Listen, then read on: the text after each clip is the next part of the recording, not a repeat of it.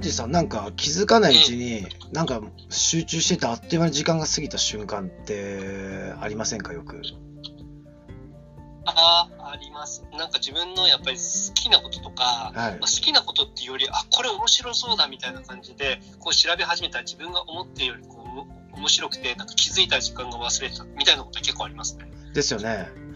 子供もそういう風な時間を過ごしてる時って、多分これから出てくると思うんですよね。例えば、うちの子とかだとうんブロックを与えたりしたら、もうなんか永遠に作ったりとかしてたんですよ。で、最近だと、うん。まあ、段ボールとかの工作でヘルメット作ったりとか、なんかこう、刀作ったりとか、あと、兜作ったりとか、自分で鎧作ったりとかやってると、な何時間でもやってるんですよね。えー、はい。で、こういう状態のことを、まあ。そう、フローっていうんですけども、まあ、この筑前とミハイさんっていう人がこう現代の一番、まあ、幸福の科学、幸福の心理学みたいなのって言ったんですけど、このフローにどれだけ子供たちを入れてあげられるかっていう、その環境をデザインするとか、そのそのフローに持ってく。はい。で、最終的には子供自身に自分もどうやったらフローに入れるかっていうのをこう考えてもらうっていうのがものすごくやっぱり重要なんじゃないかなと思うんですよね。なるほど。はい。うん。えじゃあ、なるほど。そう。で、これ、フローの状態を体験してるときって、実はなんかその、まあ、いろんな条件があると思うんですよ。何が一番その重要な条件だと思います？フローに持っていくために重要な条件。はい。うーん、なんでしょうね。フローに入ってるときに。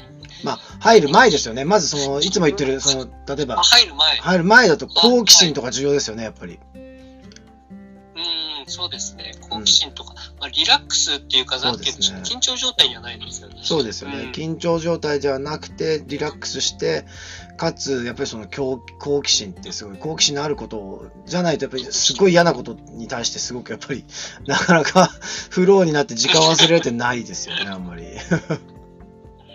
ですね、ないですね。上司に怒られてるのにみたいなないですね。うん。ないですよね。もう、もう早く過ぎねえかな、みたいな感じになりますよね。ですよね。なりますね。もうなんか、もう半分ぐらい聞いてないみたいな。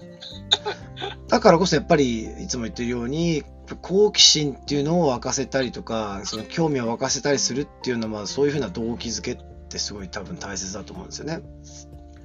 他に何があると思います？他、えー、えー、他ですね。風呂に入る前ですもんね。ああまあフローに入じゃあ入る入りそうだなとかってその近辺ですよね。他に何かこう特徴的になんかうんなんだろうな、特徴的なのは、うーん、なんだろやっぱり明確なゴールですよう、ね。なんだろうな。明確なゴールって何かありません、あ、なるほど。なるほど。うん、なるほど。明確なゴール。例えば子供たちだったらあこれをできたらいいなとかこれ作りたいなっつってできたようなその作った後のなんかそういう自分がつけてるその作ったものでつけてなんかいろんなこと遊んでるとかってそういったようなそういうゴールが結構イメージできてますよね多分彼ら。うーん、確かに、うんそうですね。なるほど。で結構これをそうそうそうあどうぞどうぞすいません。でこれをこのフローに入る条件っていうのを結構研究した学者がいて、まあ、ミカエル・チクセント・ミハイさんっていう人なんですけどあのこの人結構まあはい8つぐらいあのフローに入るとあの効果があるっていうのを言ってるんですよね。はい。でやっぱりひ一つはやっぱり圧倒的なその楽しさっていうのを感じるですよね。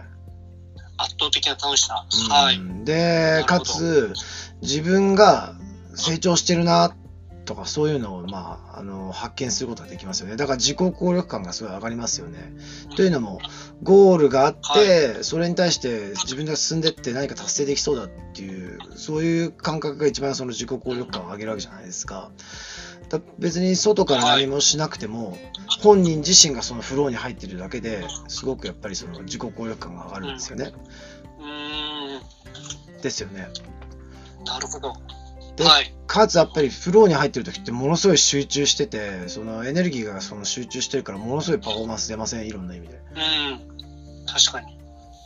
そうですよね。で、で、しかも、そこにはなんか、直接的で結構即時的なフィードバックっていうのは存在してますよね。何かやったらすぐにこうフィードバックがこう返ってきますよね。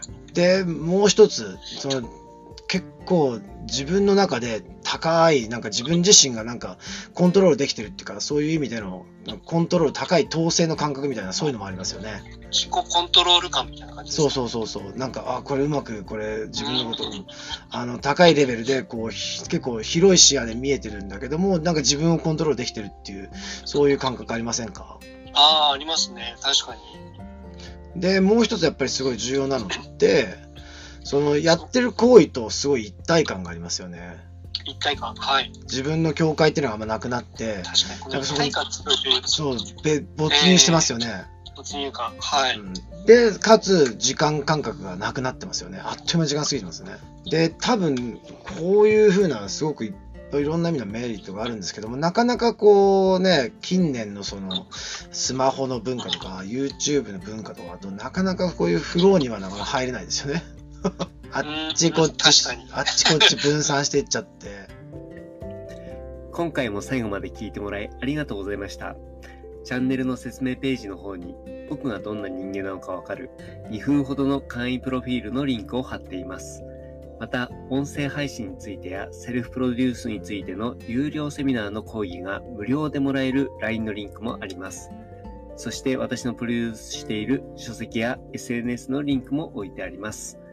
インターネットを通じた出会い、すなわちネット縁が僕自身の人生を大きく変えたので、この出会いがあなたの人生を変える良いものになることを願っています。ではまた次の放送で会いましょう。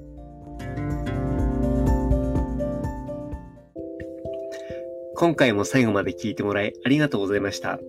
チャンネルの説明ページの方に僕がどんな人間なのかわかる2分ほどの簡易プロフィールのリンクを貼っています。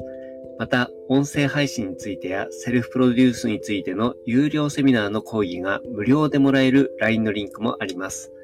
そして私のプロデュースしている書籍や SNS のリンクも置いてあります。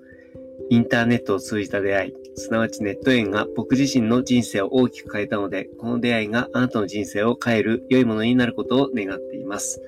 ではまた次の放送で会いましょう。